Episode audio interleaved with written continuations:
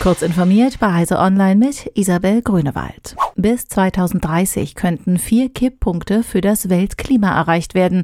Zu diesem Ergebnis kommt die Analyse einer internationalen Gruppe von Klimaforschenden.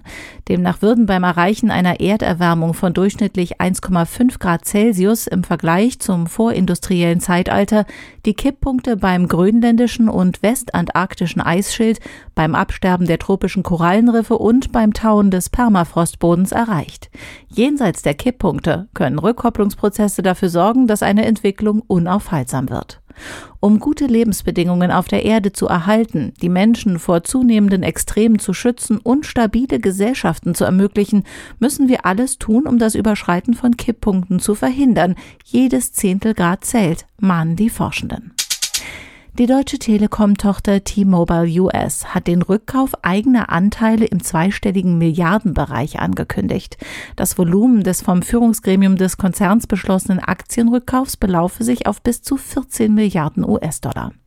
Das Programm könnte ein Teil der Maßnahmen sein, mit dem die Deutsche Telekom ihren Anteil an dem Unternehmen auf mehr als 50 Prozent heben könnte. Die Telekom kontrolliert den US-Mobilfunker zwar und konsolidiert das Ergebnis von T-Mobile US bereits in die eigene Bilanz, hat aber noch nicht die Mehrheit. Diese strebt der Bonner Konzern allerdings an. Das Geschäft von T-Mobile US hat sich in den vergangenen Jahren sehr gut entwickelt. Nach zwei Jahren offizieller Mitarbeit wird Rolls-Royce künftig nicht mehr am Projekt für das Überschallflugzeug Boom Overture beteiligt sein. Laut dem Unternehmen Boom Supersonic sei das von dem britischen Flugzeugmotorenhersteller vorgeschlagene Triebwerksdesign nicht die beste Option für das geplante Überschallflugzeug. Noch in diesem Jahr soll ein anderer Triebwerkshersteller vorgestellt werden, mit dem zuverlässige, kostengünstige Überschallflüge möglich werden sollen. Sowohl American Airlines als auch United Airlines haben bereits mehrere Boom Overture Überschalljets vorbestellt. Den Europameistertitel für IT-Sicherheitstalente im Alter von 14 bis 25 Jahren versucht Deutschland kommende Woche in Wien zu verteidigen. Schauplatz ist von Dienstag bis Freitag die siebte European Cyber Security Challenge 2022. Erstmals Teil des Wettbewerbs ist die Online-ECSC. An ihr darf jeder, egal von wo und welchen Alters, das eigene Hackerkönnen online unter Beweis stellen. Der Online-Wettbewerb findet am 15. September statt.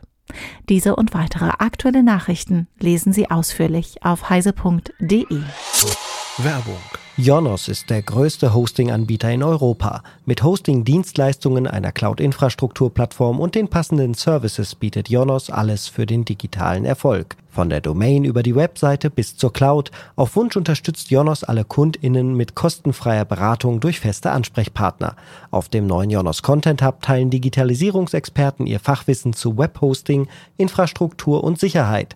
Den Link finden Sie in den Show Notes.